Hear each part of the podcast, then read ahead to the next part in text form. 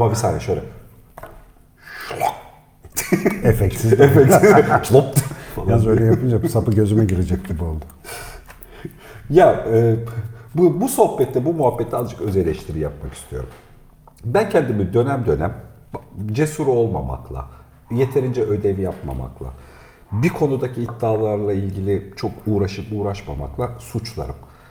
Ama bu suçlamalar hikayesinin arka tarafını bilirsin. Bu bir zonklama etkisi. Dönem dönem çok suçlarım, dönem dönem de çok iyi olduğumu şeyde.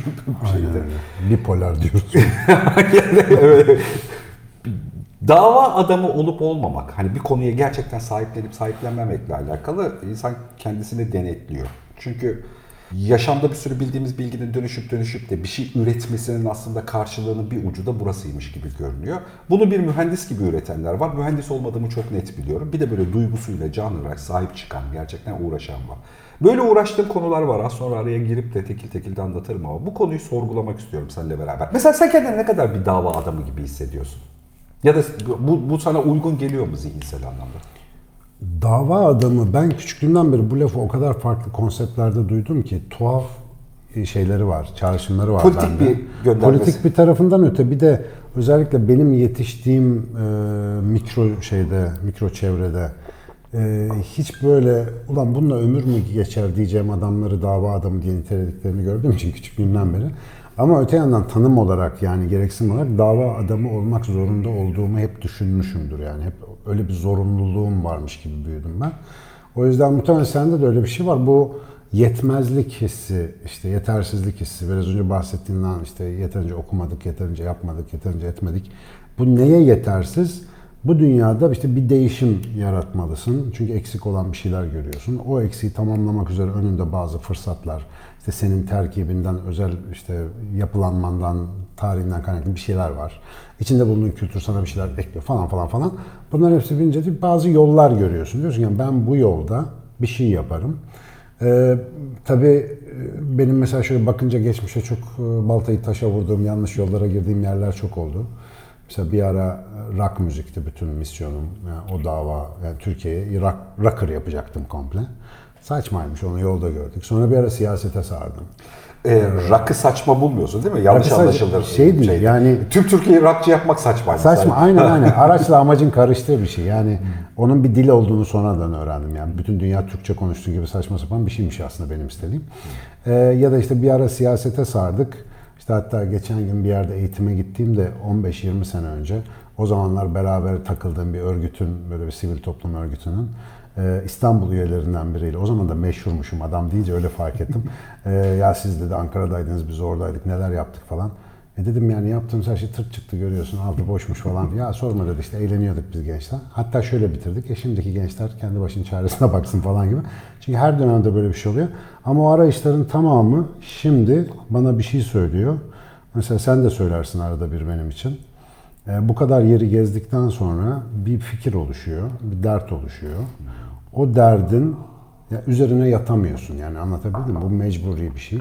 Bu yanlışlar insana öğretiyor işte hatalı seçimler falan. Neticede o seni içeriden sürekli dürtükleyen bir şey ve onunla ilgili bir şey yapınca zaten otomatik dava adamı oluyorsun.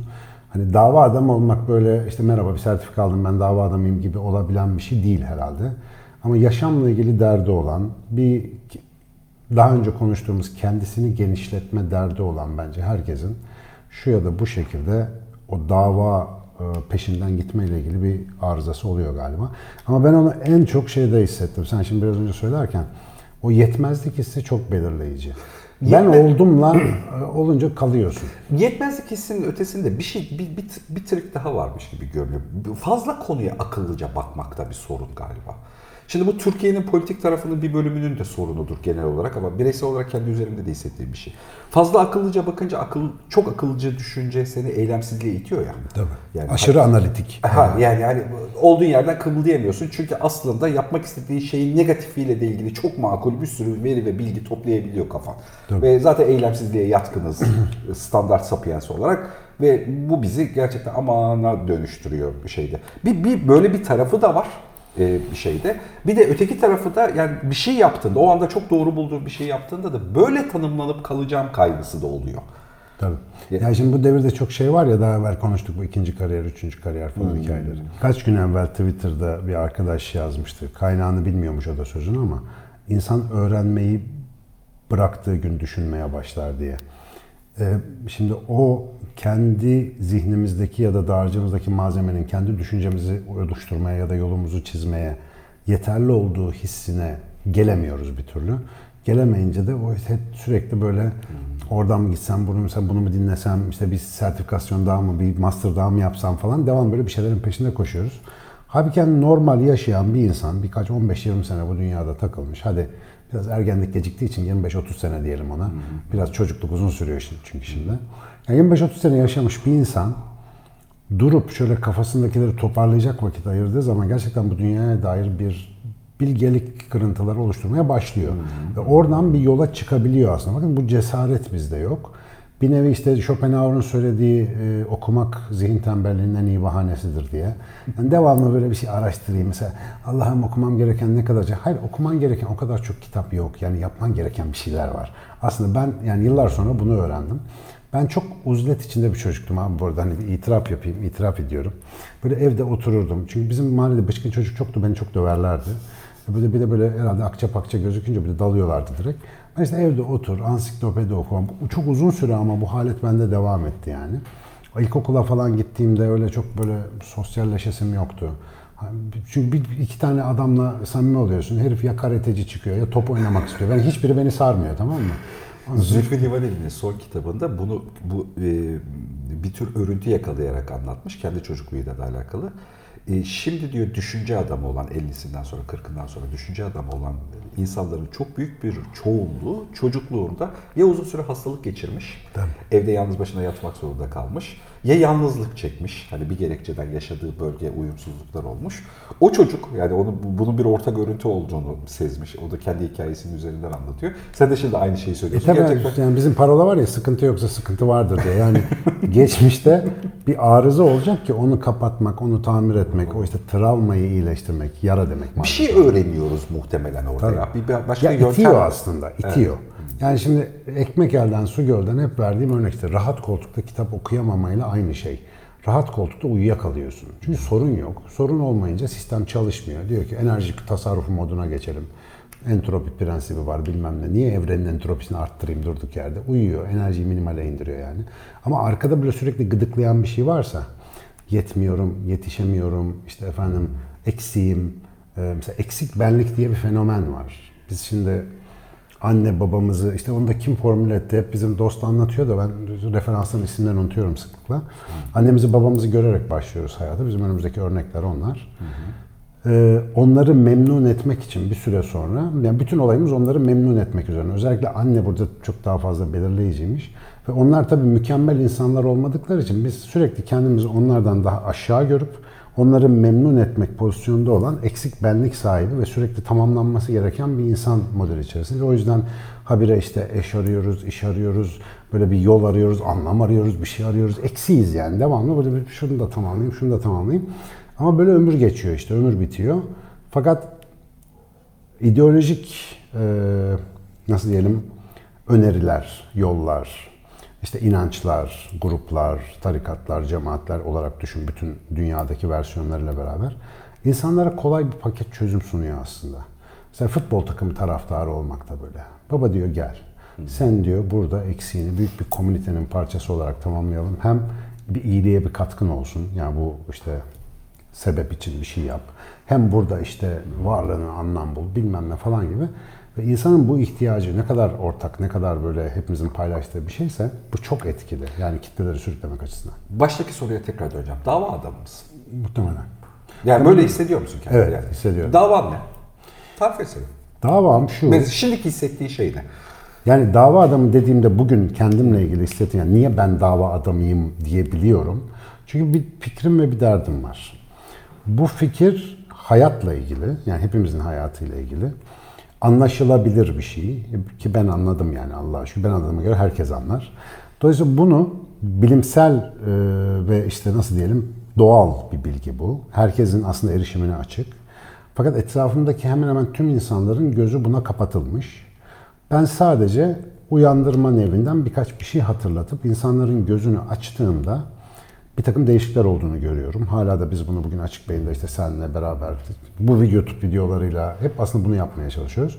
Bir ha falan dedirttirebildiğin anda mesela o insanın hayatında bir kırılma yaratıyorsun. Şimdi bu kırılma benim davam insanın hayatını kırmak, bükmek değil. Yani illa farklı bir şey yapsınlar değil ama insanoğlunun kendisinin neliğini unuttuğu, ne olduğunu unuttuğu bir devirde. Bunun çok önemli olduğunu düşünüyorum. İş bana kalmış gibi gözüküyor. Ben ve benim gibi birkaç kişiye. Bu söylemler sadece bana ait değil ama galiba bu kadar hani tırnak içinde goy goyunu yapan, bu kadar ısrarlı bastıra bastıra söyleyen. Babam aradı geçen gün. Oğlum senin evrimle derdin nedir ya? Yani dedi bir şeyini mi eksik bıraktık senin? Ne yaptın? Ne ettin? Nedir dedi bu derdin? Yeterince evritemedik mi seni? öyle gözüküyor. Yani bir derdim var. Evet bir derdim var ama derdim o değil. Yani derdim mahiyetini ve anlamını inkar eden insan olma alışkanlığına. Benim derdim bu. O, Bunu bu şu dava lazım. adamı olmayı ayırt etmek için araya da sokmak istiyorum. Kendisi için karlı olmadığını, fiziki ekonomik karlılık olmadığını, statüsel karlılığı olmadığı halde yine de belli bir konuyu doğru bulduğu için, anlamlı bulduğu için, değerli bulduğu için hatta zararına rağmen emek sarf eden, cesaret eden, davranış gösteren insan modeli diye tarif edelim dava adamı olmayı. Bak buna tam uyuyorum o zaman. Bak şeyi Mümin Sekman şeye yazdı. e, kendi e, Instagram hesabına. Beğendiği birkaç konuşmacı ve işte fikir adamından bahsediyor. Benim de ismim geçiyor diyor. Biraz daha profesyonel olsa çok para kazanırdı falan diye. Öyle yazmış. Geçen gün de Deniz Ülke Hoca sağ olsun Deniz Ülke Arıboğan. Orada bir söz geçmişti de ben alıntılamıştım. Biri benim hayatımı özetlemiş diye. Biri sizi çizgili kağıt verirse yan çevirip yazın. Benim hayatım böyle geçti yani. Bana dedi ki böyle yapacağım. Hayır ben abi şöyle yapacağım. Öyle arıza arıza Deniz Ülke Hoca şey demiş. Şu kağıdı bir düz tutaydın şimdi ne makam ne şan ne şöhret neler neler olurdu falan gibi. Tabii ironi yoluyla bunu söylüyor. Ee, doğru yani gerçekten böyle bir şey var. Fakat onun doyumu diğer kazançlardan çok daha büyük. Yani benim emsallerim, arkadaşlarım, dostlarım daha farklı, daha profesyonel yollar izliyorlar. Sağ olsunlar hepsinin dava ile ilgili o sitayişli bakış ve e, bahsedişleri, e, yani destekleri, hep böyle yani biz de böyle bir şey yapmak isterdikleri ve çok daha büyük bir entelektüel doyum. Bunu e, keşke daha nasıl diyeyim daha anarşist yapabilsem. O zaman daha şey. Ben Ne biraz engelliyor? yani ben konforcu bir adamım abi. Biraz öyle çok rahatımı bozamam ben. Yani ne gerek var fani dünyada böyle herkesin gözünü açacağım diye Diyojen gibi elimde fener gezemem. Yani o kadar böyle adanmışlık değil ama şimdi bizim işimiz çok daha kolay. Çünkü öyle yapmanı gerektirmeyen de bir devirdeyiz. Bu devrin araçları habire söz cidali eskilerin tabiriyle. Sözle kapışacaksın yani devamlı akıllıca laflar edeceksin. Oradan gündeme sokacaksın. İşte medyada bir şey söyleyeceksin. O yapacaksın. Ben biraz onu kovalıyorum. Ee, Etraftan tabii Yeter gayrı acık otur diyenler çok var. Başta benim çocuklar olmak üzere. Haklılar. Ama bu işin yani güzel tarafı da bu. Ne yapayım? Bu, bu yani şimdi ben kendimle alakalı kontrol ediyorum. Benim de hayatta gerçekten 3-5 tane çok sinirlendiğim ve takıldığım ve gerçekten Burada sen de dava adamısın. Ona geleceğim birazdan. Ben de böyle hissediyorum ama yani dediğim gibi bir yandan da bu kendimi sorguladığım şeylerden de bir tanesi. Yeterince cesur olmama ya da eylemsizliğe çabuk yönelmeyle alakalı da derdim de oluyor. İşte geçmiş gazeteyi yapıyor olmanın nedeni bu. Biraz mallıktan, biraz önemsememekten. Hiç üzerine para kazanmadık ama 5 yıla yakınlık emek var. Biriktirilmiş datalar, çalışılmış işler, bir sürü insanlar, veriler, bilmem neler falan hikayesi. E, tek gerekçe var.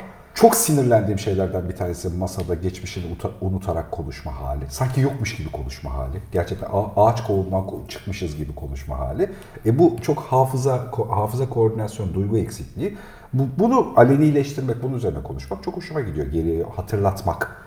Sadece bilgiyi değil, duyguyu da hatırlatmak. Nedensel bağlantıları Bağlantıları düşünmek. kurmak. Büyük görüntüler çıkartıyor. Çünkü geçmişte ne kadar ilgileniyorsan e, gelecekle ilgili de o kadar tuhaf öngörün oluyor. Aynı güçle gelecekle ilgili de konuşabiliyorsun. E, Çünkü oradaki yapı- yapıyı yakaladın. Bu da sana bir şey veriyor falan. Çaba da sarf ediyorsun, emek de sarf ediyorsun. Ama bunun işte ne kadar dava adamı diye tanımlanırlık bir mevzu. Benim masada geçmiş gazete için sarf ettiğim, para kazanmayacağımı bildiğim halde sarf ettiğim zaman beni dava adamı yapabilir. Ama mesela bu konuyla alakalı... Yani işte sadece o da değil. Mesela bir seninle nasıl tanıştık yazıyor ya bazen yolda. Ulan bu ikisi kel sakallı birbirini nereden bulmuş falan diye. Ya Üsküdar Üniversitesi'nin işte şey tanıtım filmi çekiminde. Orada ikili karşılıklı bir şey olmuş son- sonradan anladığım kadarıyla. Ben tanıtım filmi çekeceğiz diye geldim. Sen yönetiyordun, ekip vardı işte, Allah falan. Kurdular kamerayı çekecekler. Sen bana dedin ki, ne istiyorsan anlat hocam. Nasıl dedim ya? Anlat, hayat hikayeni anlat dedim. Dedim bu herifte bir tuhaflık var.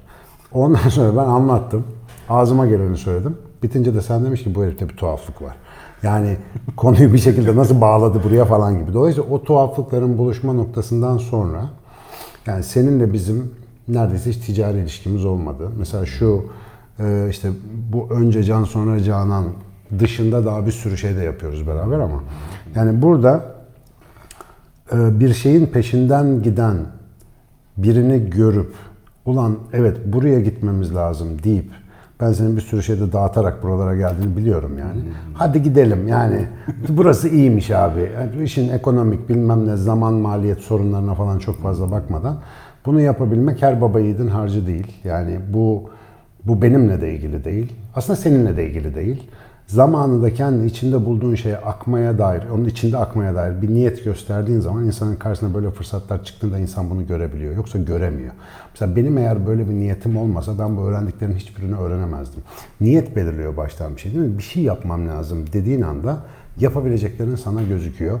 Eğer senin böyle bir niyetin olmasaydı ben sana hiç gözükmezdim, sen bana hiç gözükmezdin. Birbirimizi görmezdik yani. Bu iş biraz öyle. e, dava adamı öyle evde işte çalışılarak ya da e, kurs alarak olunmuyor. Olunmuyor, evet. Yani niyet edeceksin abi. Bir, bir terslik var ben onu değiştireceğim ve ben bunu şeyle çok alakalı buluyorum. Hep eğitimlerimde de çok anlatırım bu Simon Sinek'in neden meselesiyle. Nedenle başlamak. Birçok insan ne yapmam lazım, nasıl yapmam lazımı düşünüyor. Neden Ne zaman yapmam, yapmam lazım, lazım? ne zaman yapmam lazım. Nedeni kimse düşünmüyor. Yani neden yapacağım? Yıllar evvel gene onu bir yerde e, anlattım galiba şeyi. Ben burada konuştuk tabii. İşte bir dergi çıkartacağımız zaman sorduk. Dedi ya bu dergi çıkmasa dünyadan ne eksilir? Gerçekten aylar her ay böyle manyak gibi mesai harcadığımız derginin gerçekten hiçbir önemi olmadığını fark ettim. Yani çünkü bugün kaybolsa dünyada hiçbir şey eksilmiyor. Yani bu nedeni sorgulamakla çok alakası var. E, o hiçbir şey eksilmiyor. Bu gittikçe son günlerde yaptığım analizle alakalı odak gruplar yapıyorum da. E, hatta markayı da söyleyeyim. Storytel ile alakalı odak gruplar yapıyorum. İnsanların okuma alışkanlıkları üzerine birazcık soru soruyorum falan arka tarafta. Yahu öyle de değil ya. Herkesin hayatında sen de arka tarafa baksan çok spesifik küçük taş hareketleri var. Küçük taş. Yani o dergi hiç ummadığın bir yerde, tabii. ummadığın bir adamda, ummadığın bir kritik etkiye neden olabiliyor. Bu illa şey olması gerekmiyor. O kritik Tabii. etki yüzünden adam Steve Jobs oldu. Hayır canım olmadı yani. Hani Değil, değil. Ya sadece bir- düzgün evlilik bile yapmış Ya bir olabilir yani küçük bunu. iyiliğe bile sebep olsa 10 sene yaptığın masrafa tabii değer ama o dergi o, e, olumlu olaya spesifik çıkmıyor. Yani onu kendi planı ve mi- misyonu içerisinde o kaza yani arızi olarak oluyor. Yani esas ama mesela şu desen ki bu yayını yapman mesela be- benim şu anda işte Açık Bey'de yazdığım bir yazı o işte Ot dergisinde o kitapta bir yerde bir şey yazıyorum mesela. Ya bu yazı olmasa bir şey eksilir miydi cevabına evet diyebiliyorsam o yazıyı yazmam lazım. Çünkü o yazı olmasa orada Ya o ama- yazının gitmesi gereken bir yer olmayacak mesela. Yani Öyle şey. normalde ısrar etmem ama burayla alakalı ben de anlamak için Bir dakika. Sayın milletvekili. Ee, bu globalizmin getirdiği bize aksaklıklardan bir tanesi, yöntemsel bir aksaklık gibi geliyor. Biz çok bütünsel görmeye başladık ki ben çok tümden gelimci olmamla övünüyorum. Buna rağmen söylüyorum. Çok fazla yani büyük bütünlerle görmeye başladık. Bu sadece sana ve bana has bir şey değil. Türkiye'nin geneliyle de alakalı. Yani hemen herkesin masada yaşarken. Halbuki bu bütünler bu kadar blok değil. Bu bütünlerin içerisinde de bir bedenin olduğu gibi bak evrim konuşurken anlatıyoruz. Yani içeri doğru organlaşıyor, parçalar ayrı davranış gösteriyor. Hücreler hücrenin altındaki bilmem nelere falan kadar giden küçük yapılar olduğu gibi sosyolojik olarak da öyle ve buradaki hikaye de çok değerli. Elbette aman ben bir çocuğun gözyaşını engelledim romantizminden de bahsetmiyorum. Aslında o küçük taşlar, o küçük taşları yerinden oynatma becerisi o büyük taşların hareketinin yönünü de belirliyor. Ee, Ya davranışında. mesela tuvalete gitmemizin de çok bir nedeni yok yani biz öyle şeyleri yani hayatta yaptığımız her şeyi bir nedene oturtturalım illa kasalım diye de kastetmiyorum ama bir de işte bu dava adamlığından açtın ya yaptığımız bütün hareketlerin anlamını belirleyen global neden. İşte bizim dedenin, benim rahmetli dedemin her şeyi Allah rızası için yapıyor olması gibi.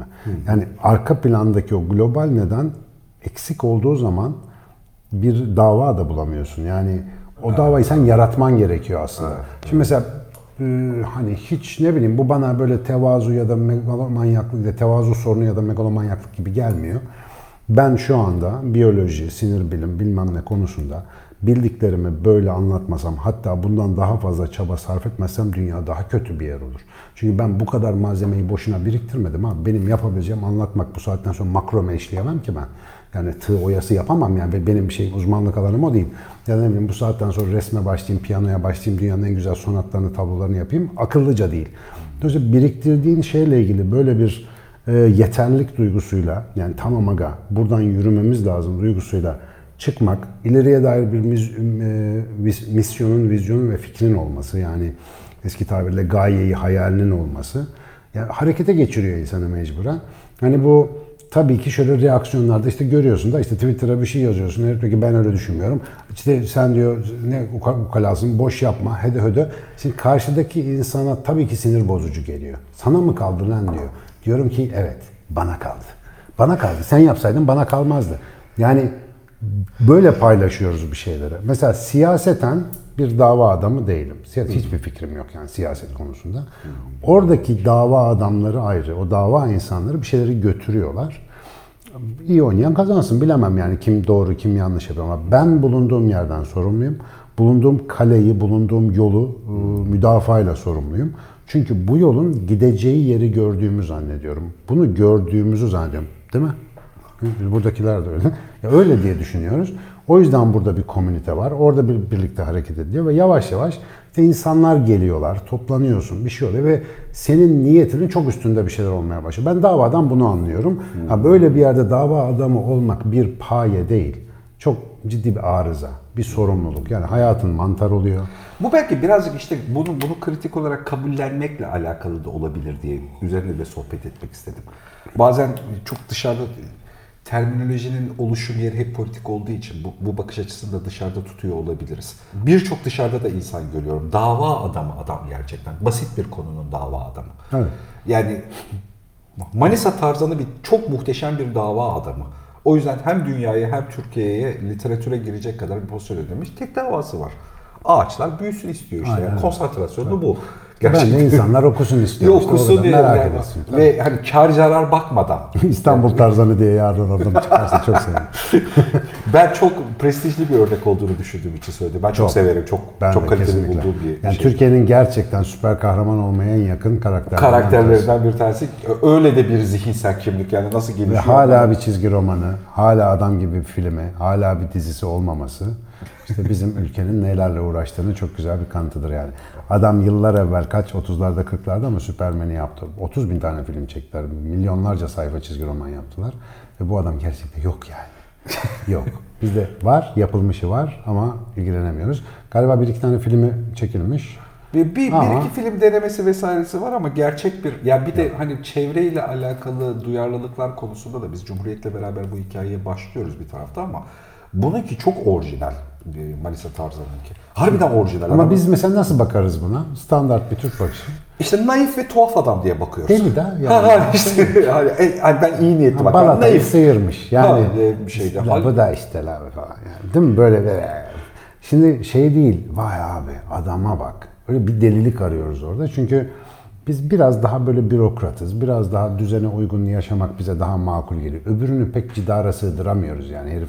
Normal değil belli ki ama bu normal anormallik çok da e, bize böyle hoş gelmiyor. Yani maddeli bu. yani uzak dur abi. Hani biz yaparsak başımız bir sürü şeyde belaya gelir anlamında bir şey.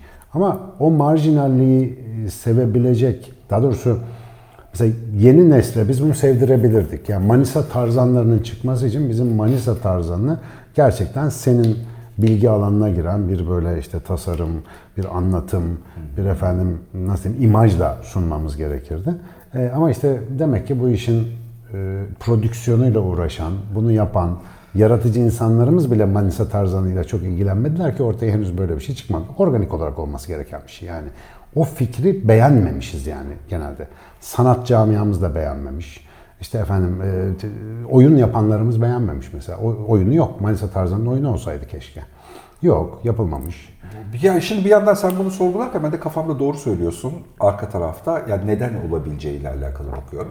Halbuki ana konusu ya da edindiği dava konusu ne kadar uluslararası. Tabii, hani içerik aynen. anlamında. Yani bayrak yapabilirsin. Bu arada e, bizim Ahmet Tezcan abi anlattı işte gazeteci Ahmet Tezcan e, Mardin'e ziyarete gittiğimizde. Ya orada bir tane adamcağızdan bahsetti. Yani gerçekten e, film mi çekilmeli? Galiba Avara romanda da bahsetmiş ondan. Ben burada Ahmet abi hala okuyamadım ama okuyacağım sözü söz. Adam şöyle bir arazi buluyor mesela bir boş bir yer. Devletin özel hiç fark etmez. Fidanları bilmem kapıp geliyor sürekli ağaç dikiyor herif. Devamlı yani kimseye sormuyor etmiyor.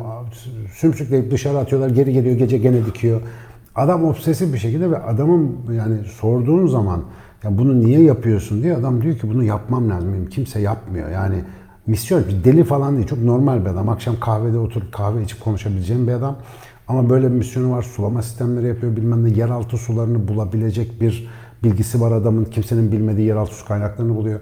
Ya abi al bunu acık abart. Dünyaya bilmem ne dizisi diye pazarla Netflix'e koy millet seyretsin yani. Böyle hikayeler bizde çok var ama dava adamlığı hikayesi bu noktada bizde tıkanıyor işte. Böyle tiplere marjinal gözle bakıyoruz. Bunları ötekileştiriyoruz. Ta ki birileri onu medyatik yapana kadar. Böyle bir öne çıkarana kadar. Ya burada sanıyorum bizim yani genel olarak vasata olan iknamızdan kaynaklı bir Vasat, sorun bu. Her şeyi vasatiyle normalleştirme çabamız var. Medyokrasi dediğimiz şey işte bir orta olsun. Orta olsun, bizden olsun, olsun. ee, şeyde. Adam yani orta olsun da biz abartarsak abartırız. Hani reklamda ya da bir- Komünizm gelecek sonunda biz getiririz. Biz getiririz hikayesi. Adamda zaten malzeme varsa bir de mesela arka tarafını kontrol ediyorsun. Abi hiç kötü hikaye yok. İşte trajik hikaye yok. Adamın öyküsü güzel başından Tabii, sonuna. tabii. Karar vermiş yapmış. Karar mesela. vermiş, yapmış ve ısrar etmiş. Hep de şeydir yani gaza gelip 3 ay yapmamış. Ömrü boyunca yapmış aynı hikayeyi. Şu eşekli kütüphane hikayesi. Bak sen söyledikçe aklıma geliyor. Yani şimdi kendime de kızıyorum mesela. Yani benim anlatılarımın bunlarla dolu olması lazım ama Türkiye'de çok az örnek biliyorum. Muhtemelen milyonlarca var da anlatılmıyor ki ben duyayım. Benim aklıma gelen 4-5 tane var. Yani 10 tane olsun bunun 4-5'i aklıma gelir. Ve bunları da anlatmak çok nadir aklıma geliyor. Ancak sen böyle bir konuyu açın. Yani bizim kültürde bu tip bir heroizm oturmamış. Yani biz devlet ebed müddet, büyüklerimiz desin biz yapalım, takılma. İşte Ankara'da protesto gösterisiyle meclisi yıkmaya giderken kırmızı ışıkta bekleyen gösterici sürüsü gibi. Kırmızı ışıkta bekliyorlar falan. Öyle öyleyiz yani. Biraz mı? Ya ama Ona da saygımı duysam, tuhafsasam mı? O da karmaşık yani. Ya komedi- Zaten hikayeyi o Komedi güzel bir şey. Yani e, nasıl diyeyim?